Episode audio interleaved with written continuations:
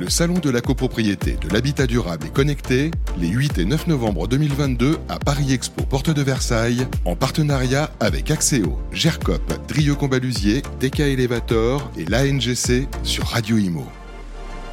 Bonjour à tous, bienvenue sur Radio Imo, toujours en direct de la porte de Versailles. Nous vous faisons vivre le salon de la copro. Voilà, on vous partage tout et je suis avec euh, Olivier Safar, président de l'UNIS Île-de-France Grand Paris. Bonjour. Bonjour Bérénice. Et vous êtes accompagné par les deux président délégué euh, de l'UNIS Île-de-France et Grand Paris. Benjamin Darmouni, bonjour. Bonjour Bérénice. Et François-Emmanuel Borel, bonjour. Bonjour Bérénice. Ravi de vous recevoir, euh, messieurs. Alors vous avez un, très beau stand. Euh, Merci. L'UNIS a un très beau stand sur le salon. alors un petit point peut-être. On est aux trois quarts du salon. ça se termine ce soir. Un petit mot pour résumer. Qu'est-ce qui, qu'est-ce qui se passe? Qu'est-ce qui s'est passé? Est-ce que vous êtes content de cet événement? Alors premier résumé. D'abord très content du visitorat beaucoup de monde hier, un peu beaucoup de monde ce matin. J'espère que cet après-midi, on aura aussi un peu de monde. Mais en tout cas, très niveau important de nombre de personnes, mais aussi de qualité des visiteurs. Et ça, c'est un point important. Et on le voit à travers les conférences, les formations et toutes les questions qui nous sont posées. On est intervenu sur une dizaine de conférences et formations et on se rend compte que la qualité des personnes qui sont là pour nous écouter et qui nous posent des questions ne sont pas les mêmes que les années précédentes. Et ça, je tiens à les féliciter et à les remercier parce que c'est vrai que c'est très important pour nous d'avoir des gens qui posent des vraies questions, des bonnes questions, qui ont leurs difficultés dans leur copropriété et qui viennent effectivement nous poser des questions plus générales parce qu'il faut parler bien évidemment de tous les immeubles. Mais ça, c'est un point très positif. Et c'est vrai que euh, des visiteurs de qualité, c'est ce qui ressort. Hein. On, s'est baladé un petit peu sur les stands et c'est ce que tous les exposants nous ont dit en tout cas.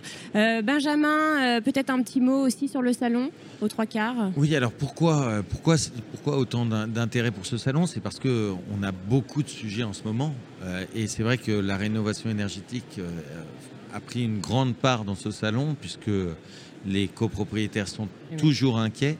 Euh, ne savent pas comment ils vont atteindre les objectifs fixés par le gouvernement. Et donc, euh, on est là pour répondre à leurs questions et pour essayer de les guider, puisque nous, on est, on est à, fond dedans et on a justement, euh, on a, je pense, beaucoup d'outils pour les guider et pour, et pour répondre à leurs interrogations. Et puis, au niveau de, du succès du salon d'une manière générale, franchement, c'est un peu un renouveau parce que, encore une fois, on a, on a des échanges de qualité. On a beaucoup, beaucoup de, sociétés qui sont venues dans le, salon. Et donc, on peut échanger entre professionnels et c'est très agréable. François-Emmanuel, pareil, même question. Euh. En fait, on sort du Covid, il hein. faut quand même se le rappeler. Donc, tous ces événements qui étaient un petit peu euh, sous les teignoirs pendant quelques années, euh, maintenant, mais retrouvent quand même leur pleine, capacité. Et en effet, il y a une forte densité texte, enfin, réglementaire et textuelle. De ce fait-là, on doit accompagner les copropriétaires, c'est l'objet de notre syndicat, on accompagne les confrères également, et on met à leur disposition ben, toutes ces, tous ces sujets, toutes ces thématiques. L'UNIS participe au comité pédagogique du, du Salon de la copropriété. On a mis en avant beaucoup de sujets qui sont quand même très intéressants et je pense que c'est normal que ça suscite de la participation que les gens viennent, euh, viennent monde. Un petit mot peut-être sur les conférences, Olivier euh, Safar. Alors, quels étaient les, thèmes des conférences qui ont été tant appréciés euh, par les visiteurs Les conférences où on a eu beaucoup de monde, pour ne pas dire autre chose, rénovation énergétique d'un côté, ça c'est très clair. Il y a une appréhension très claire de tous nos copropriétaires. Il y a un flou sur encore. Comment ça marche, que c'est, pourquoi, à quoi ça sert. Votre DPE, c'est le même que l'individuel, c'est le collectif, il n'y en a pas. Votre PPT, sur quoi il est basé Voilà, votre plan pluriannuel de travaux, c'est quoi, on fait comment, comment on le vote, comment on doit faire. Ça, c'est les premières questions. Deuxième question, là où on a eu beaucoup de monde, c'est sur la partie comptabilité. Pourquoi? Parce que bien évidemment, quand on a des nouveaux textes, il faut les appliquer en règle comptable. Et on se retrouve ce matin bah, avec, euh, sur l'application des nouvelles règles comptables, sur comment on comptabilise le fonds de travaux, comment on l'utilise, comment il va être modifié une fois qu'on aura voté le plan pluriannuel de travaux. Des questions, effectivement, dans tous les sens. Et c'est logique. Et ensuite, effectivement, beaucoup de questions sur le rôle du syndic, sur le contrat de syndic, sur le rôle d'accompagnateur du syndic, sur le rôle de suivi et d'aide, notamment avec des questions d'énergie et de coûts importants. C'est-à-dire qu'aujourd'hui, tous les copropriétaires viennent nous voir en disant mais comment on fait? Euh, on a compris que le gaz augmentait, l'électricité augmentait, euh, mais tout va bien, si j'ai bien compris, euh, c'est que 15% d'augmentation, on est, on est coincé et tout va bien. Pas du tout Et c'est bien la difficulté aujourd'hui, c'est que pour le gaz, le gaz a augmenté de façon très importante. On a un bouclier tarifaire qui a été prévu par le gouvernement, on leur remercie. Notre ministre... Mais qui est toujours pas là. Il est là, le bouclier tarifaire. Oui, il y a des délais de 6 mois. Voilà, la seule difficulté, c'est qu'on vous dit il y a le bouclier, ça marche. La seule chose, c'est que l'argent, on le reçoit une fois qu'on a payé les factures six mois après. Et ça, c'est le décalage que les copropriétaires ne comprennent pas. Parce que si notre ministre l'explique clairement, en tout cas, on remercie Olivier Klein d'être venu sur le salon, d'avoir passé plus d'une heure et demie avec nous et avoir tous les stands et les clients, nos clients, euh, qui sont les copropriétaires, mais aussi tous les fournisseurs et toutes les entreprises. C'est un très bon point, un point positif. En revanche, euh, quand on a euh, notre Premier ministre qui indique que tout va bien, que tout est bloqué, il n'y aura qu'une augmentation de 15% et vous aurez à payer que le bouclier tarifaire, c'est faux. Il faut le rappeler. On paye les factures au prix aujourd'hui. Si c'est du gaz, on est entre 150 et 180 euros le mégawatt. Et on reçoit l'argent du différentiel du bouclier tarifaire qui est aujourd'hui à 65 euros que six mois après. Donc à un moment, il faut de l'argent. Donc il n'y a plus d'argent dans les trésoreries des copropriétaires. Et en trésorerie, il n'y en a plus. Et les copropriétaires ne comprennent pas. Pourquoi? Parce qu'on leur a demandé de réajuster les budgets, d'augmenter les budgets. Et on dit OK, on augmente le budget, mais on s'arrête au montant du bouclier tarifaire. Hmm. Je ne demande pas plus aux copropriétaires. Et ça, on a beaucoup d'immeubles en difficulté pour ça.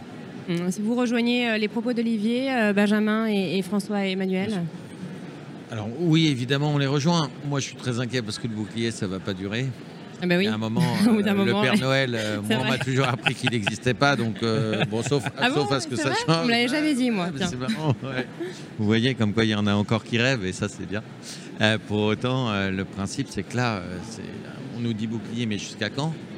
Enfin, Moi, le gouvernement, il a trouvé une solution. C'est aujourd'hui de, de, de, de mettre énormément d'argent dans l'économie l'inflation, on dit qu'elle va s'arrêter, mais personne n'en a la preuve. Personne n'en a On parle d'une récession. Enfin, on parle d'une récession. Les économistes ne sont pas d'accord. Et pour le coup, moi, je n'y crois pas.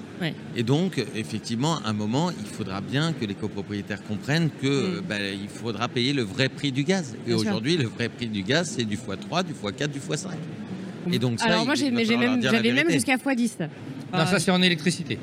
Oui, mais gaz, euh, apparemment, ça, ça, risque... Non, non, non. Ouais. Oui, c'est vrai que ça dépend d'où on part. Donc, non, non, non, non, on n'est pas à x10. En moyenne. x10, c'est quoi? C'est x6 C'est l'électricité vraiment qui, monte, qui montera jusqu'à moins x9, x10 Alors, je vais vous prendre un exemple simple. On a une copropriété. Je paye actuellement l'électricité en heure pleine à 88 euros le mégawatt, en heure creuse à 65 euros. On doit rediscuter pour début janvier sur les tarifs. On est entre 600 et 800 euros le mégawatt, heure creuse, heure pleine. Donc ça vous donne un peu une idée, on est x9. le fuel est aussi une problématique, hein, parce que pour l'instant, il n'y a pas de bouclier tarifaire sur le fuel. Il n'y en a pas, oui. Et, là, moi, je suis très inquiet, parce qu'on sait clairement qu'on va avoir des copropriétés en difficulté. Alors là, je vais parler en qualité de président de CaliSR, qui est l'association des syndics de redressement et de prévention. Et on se rend compte globalement qu'on va avoir une augmentation importante des impayés, parce qu'on va devoir demander plus d'argent aux copropriétaires. Mm. Et c'est pas qu'ils vont pas vouloir payer, c'est qu'à un moment, ils vont pas pouvoir payer. Mm. Et ça, c'est une vraie difficulté. C'est pas prévu dans leur budget. Les budgets de charges, quand ils ont acheté les appartements, ils connaissaient à peu près les montants. Ils savent que ça augmente peut-être certaines années de 3 ou de 5 mais pas que je vais multiplier par 10 le budget de chauffage. Hmm. en fait, moi, j'ai l'impression qu'on ne parle pas du vrai sujet. Le vrai sujet, c'est comment la France aujourd'hui doit devenir autosuffisante énergétiquement. Ah bah, c'est très moi, simple, il y a une solution. Et pour, hein. moi, et pour moi, on évoque... Non, mais on évoque on n'évoque pas le, le, vrai sujet. Parce que si on, si on ne le fait pas, on sera toujours dépendant d'un x4, x5, x6 en fonction de quoi? En tout cas, en attendant, on est toujours dépendant. Juste Olivier, euh, quand vous disiez tout à l'heure euh, le, prix de l'électricité, voilà, euh, négocié, est-ce que parce qu'Emmanuel Vargon, donc l'ancienne ministre du logement, mmh. qui est désormais qui est désormais à la tête de la commission de régulation de l'énergie, hein, la CRE, avait dit il y a quelques semaines de justement discuter avec les fournisseurs d'énergie, de regarder les contrats, d'essayer de, discuter avec eux. Est-ce que c'est ce que vous faites? Oui, c'est ce qu'on fait. Le problème, c'est Mais qu'est-ce qu'on fait une fois qu'on a discuté avec eux Est-ce qu'on peut négocier le prix Alors, vous avez deux, types de contrats. Vous avez les contrats qu'on appelait les, compteurs bleus c'est-à-dire les contrats des particuliers ou dans les syndicats de copropriété de votre ascenseur et de l'électricité des parties communes. Là, l'information est très claire, c'est une augmentation de 15% le 1er février. Donc on part d'un prix qui est déjà la plupart du temps euh, fixe, le TRV, euh, et qui permettra, qu'il augmentera de 15%. On a de nombreux confrères qui avaient emmené leurs syndicats de copropriété chez des fournisseurs alternatifs. les prix des fournisseurs alternatifs se sont envolés. Oui. Ils vont tous revenir chez EDF. Bah, bien sûr. Soyons réalistes. Excusez-moi, on ne va pas faire de la pub pour eux. Mais pourquoi? Parce que ce sont les seuls à avoir le TRV. Donc vous allez vous retrouver avec l'ancien tarif régulé, le bloqué, mais plus 15% au 1er février. Positif. Pourquoi? Parce qu'au moins, on sait où va, où va l'augmentation. Les autres s'envolent complètement. Et ça, vous êtes en compteur vert ou en compteur jaune, c'est-à-dire des grosses consommations, et là, vous n'avez plus de protection. Vous n'avez pas de bouclier tarifaire, et vous êtes coincé parce que vous avez un contrat la plupart du temps d'un an, deux ans, trois ans. Quand il vient à échéance, il faut le renégocier. Et la renégociation, elle est au tarif actuel. Emmanuel. l'impact sera sur la chaîne du bâtiment. Parce que toutes les dépenses contraintes, les gens les assumeront, enfin, j'espère. Mais toutes les dépenses d'agrément ou d'équipement complémentaires, euh, ils s'en passeront. Comme quoi, Donc, en par fait, exemple ben, je vois tout autour de vous, tout simplement, tous les prestataires qui sont venus avec, euh, avec des offres. euh, Je sais pas, ça peut être aussi bien de, de la cabine d'ascenseur, du peut-être pas la recharge électrique, parce que justement, besoin, ça en fait ouais. partie. Mais euh, tout ce qui est dispositif de sécurité, d'entretien, euh, tout ça, en fait, les gens, je pense, vont faire l'impasse. Les métiers du bâtiment en fait, ouais. vont commencer à avoir un- une problématique d'entretien. Je, je vois bien déjà, nous, dans nos, dans nos sociétés, on voit bien, enfin, dans nos, parmi nos clients, on voit bien qu'ils demandent beaucoup moins de travaux qui seraient Oui. euh, de l'embellissement, un ravalement euh, pour euh, même de, de- de- de quelque chose qui serait, euh, qui serait nécessaire, mais en fait, ils vont retarder toutes ces dépenses-là, c'est évident. Et quelques, euh, quelques partenaires du bâtiment le disent déjà. Mm. Sachant qu'à Paris, on a aussi la problématique des Jeux Olympiques qui font que tous euh, les travaux vont être stoppés. On n'aura pas le droit de mettre d'échafaudage, on n'aura pas le droit de mettre d'installation sur la voie publique pendant à peu près 8 mois. Donc, ce qui veut Ah, c'est dire en 8 temps- mois c'est- Bah, Bah, en fait, Jeux c'est de Olympiques. mars à octobre, et mais de toute façon, c'est Et c'est en euh, décalage, ouais. euh. Ah bah oui. et c'est en amont et c'est en, et c'est en aval parce qu'en fait que vous faites pas de travaux pendant l'hiver. Bah oui. Donc en fait vous avez une année qui va être une année blanche à nouveau. Ça, ça va Enfin, impacter euh, le, le ah, secteur peut fortement, bien sûr. sérieux. Et, et alors, on parle des prix de l'énergie. euh, vous avez évoqué tout à l'heure la rénovation énergétique. Un Oui. autre coût pour les copropriétés euh, qui tombe un peu au, au pire moment euh, en termes Alors, de timing. Alors en termes de timing, je vais répondre. Si on n'avait pas eu ces problèmes de crise de l'énergie, ça serait parfait. On avancerait dans les sens. Mais là, le terme. De la loi climat et résilience en l'organisant avec un plan pluriannuel de travaux sur 10 ans, c'était plutôt positif, c'était dans le bon sens. Ça rassurait les copropriétaires parce qu'on leur donnait une méthodologie. On commence par faire notre diagnostic technique global, notre Mm. DPE, l'analyse du bâti, ce que l'on doit faire. On doit proposer un projet de plan pluriannuel de travaux, l'Assemblée générale doit le voter et derrière on est engagé pour les travaux sur 10 ans. C'était raisonnable, ça avait rassuré tout le monde. La seule chose, c'est qu'aujourd'hui, ils ne peuvent pas tenir le paiement des charges pour l'entretien de l'immeuble et l'énergie avec les travaux de rénovation énergétique. On a certaines copropriétés où les le point était à l'ordre du jour de l'Assemblée générale au mois de mai, et bien l'Assemblée générale a rejeté, et de façon, on va dire, un peu agressive et, di- et difficile, les travaux de rénovation énergétique en disant mais on ne peut pas payer ces factures de gaz déjà qui ont augmenté très fortement, et payer en même temps le la rénovation énergétique. On est incapable de le faire. Et c'est pas qu'ils ne voulaient pas. Ça fait 3 ou 4 ans qu'on prépare le Bien projet. sûr. Ça fait 3 ou 4 ans qu'on organise. On a des aides, on a des subventions, on a les crédits, tout était monté. Le résultat a été négatif à la fin en disant on verra après. Pourtant, c'est complètement contradictoire parce que pour faire des économies d'énergie, faut rénover énergétiquement les bâtiments. Donc, si vous voulez, on est, on est, on est. Est-ce on qu'on a les moyens de faire des économies comme Et qu'est-ce que, qu'est-ce que vous lui dites au, au ministre euh, délégué à la ville et au logement, à Olivier Klein? Est-ce que euh, vous faites remonter ça, j'imagine? Est-ce Oui. qu'il en a conscience? Parce que, bon, euh, son, le fameux DPE euh, avec le calendrier échelonné, il y tient, par exemple. euh, euh, il tient à cette fameuse loi climat résilience qui est très, bonne qui est très bonne. hein. comme vous l'avez dit, si- s'il n'y avait pas eu la crise énergétique, ce serait parfait. Euh, C'est vrai qu'on doit tous s'y mettre. Mais, mais, mais là, est-ce qu'il a conscience, le ministre, Alors- que les copropriétés sont, sont on a des bloquées? difficultés, on, Ouais. on a des problèmes de paiement et bloquées. d'impayés. La réponse est oui. Il en est conscient. La seule difficulté, c'est que derrière le mécanisme de bouclier tarifaire, c'est Bercy qui paye. Ouais. Et à certains moments, bah, il n'y a plus de trésorerie, il n'y a plus d'argent dans le gouvernement non plus. Ah oui. On arrive à un moment où on aura un bouclier. Combien de temps On ne sait pas. À quel montant pour 2023 Normalement, on devrait on va dire avoir aussi un bouclier tarifaire gaz pour 2023. Il a été confirmé par les différents ministres, mais je ne sais pas à quel montant. Et je ne sais pas combien on aura. Et à quelle vitesse. Une chose est très claire, c'est que les versements qu'on devait avoir avant Noël, on nous annonce qu'on les aura probablement au mois de mars. Donc Donc déjà, il on a déjà un décalage complémentaire Alors, je n'ai pas le droit de le dire officiellement, mais il faut le dire. L'argent ne va pas rentrer tout de suite et c'est vrai qu'on aura ces difficultés. Il en est parfaitement conscience. On lui a soulevé le point. Il nous, je lui ai demandé l'autorisation de permettre des appels de fonds supplémentaires. Il le comprend. Euh, la seule chose, c'est qu'à un moment, je lui ai dit on a un fonds de travaux aujourd'hui pour euh, financer les travaux de la loi Allure, ce qui était créé en 2017, et euh, d'utiliser cette trésorerie disponible pour payer les factures en attendant que l'État nous rembourse le bouclier tarifaire. au départ, la réponse était négative. hier, visiblement, j'ai eu une réponse différente. En Ah bon disant ah il faut peut-être l'envisager ou le voir comment on peut le mettre en place mais il s'agira uniquement que d'une utilisation temporaire du fonds de travaux pour en attente du remboursement du bouclier tarifaire. Pourquoi pas? Mais à un moment, il va falloir trouver des solutions en trésorerie. Sinon, on va avoir de nombreuses copropriétés qui vont basculer de copropriétés fragiles à copropriétés en difficulté. Et ça, je ne le souhaite pas aujourd'hui parce que ces copropriétés ne sont pas en difficulté. Elles ont juste des problèmes de paiement, de trésorerie.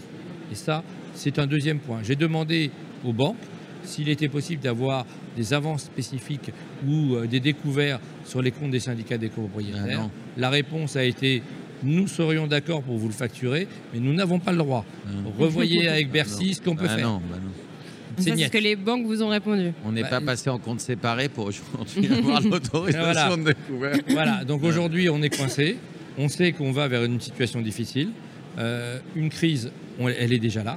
La seule chose c'est qu'à un moment, Mais Euh, elle, elle intervient après. C'est-à-dire qu'au moment où vous présentez vos comptes, il n'y a pas l'argent. Au moment où vous allez faire la régularisation des charges auprès des locataires, ils vont avoir un deuxième choc, eux aussi. Aujourd'hui, ce sont les copropriétaires qui ont le choc. Les locataires auront le Ah oui. choc quand ils auront leur régularisation de charges. est-ce qu'on Et ça, ne ça va faire pas un vrai choc. Oui, parce que les ne- locataires payent une partie des charges. euh, Ah, ils payent les consommations. Exactement. Et ce qu'on ne voit pas, c'est qu'aussi il y a un mécanisme qui consiste à ce que les copropriétaires disent j'ai mis en vente mon appartement et je payerai mon solde de charge le jour de ma, de ma vente.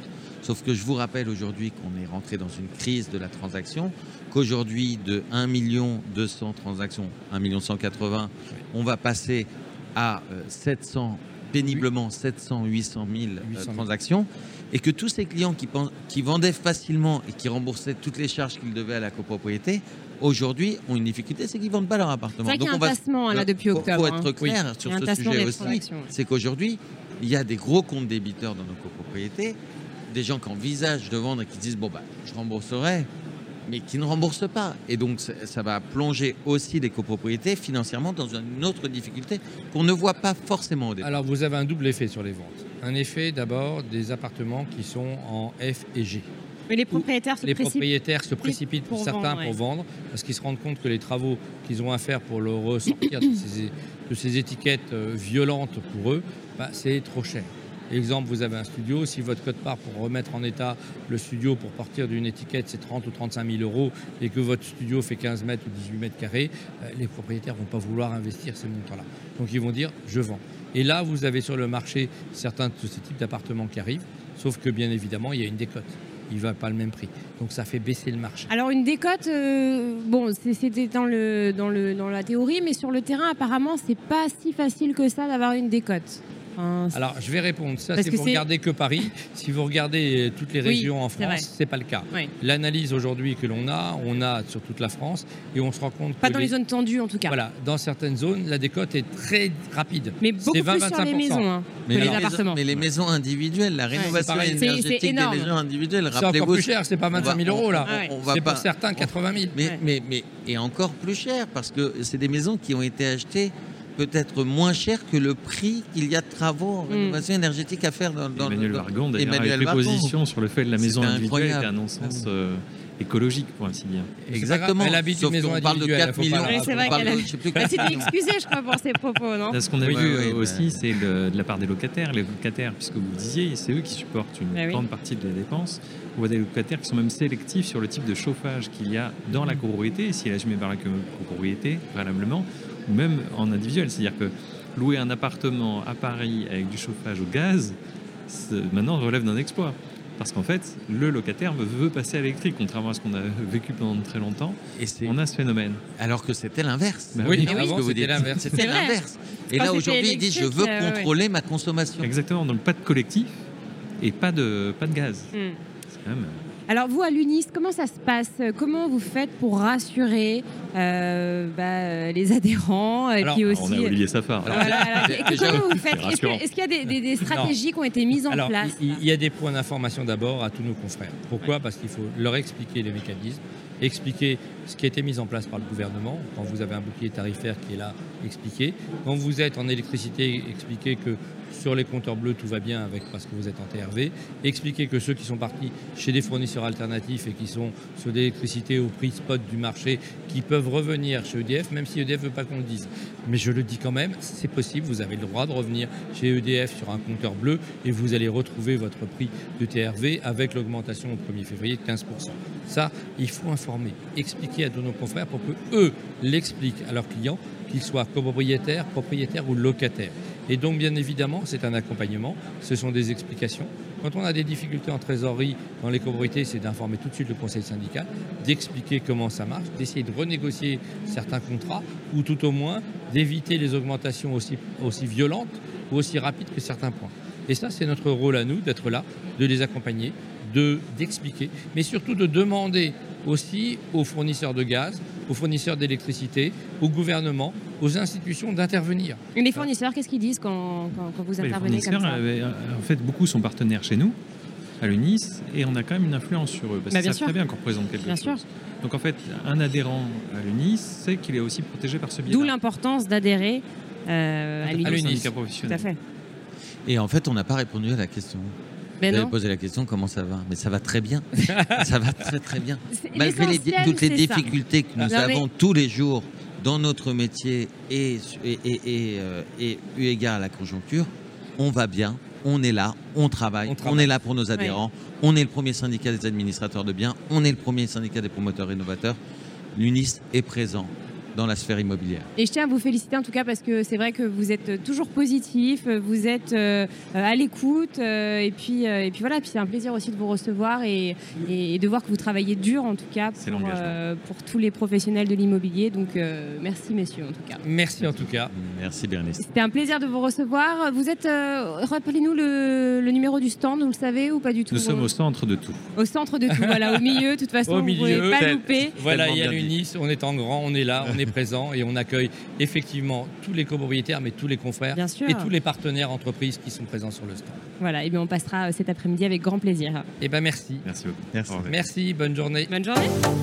Le Salon de la copropriété, de l'habitat durable et connecté, les 8 et 9 novembre 2022 à Paris Expo, porte de Versailles, en partenariat avec Axéo, GERCOP, Drieux Combalusier, DK Elevator et l'ANGC sur Radio Imo.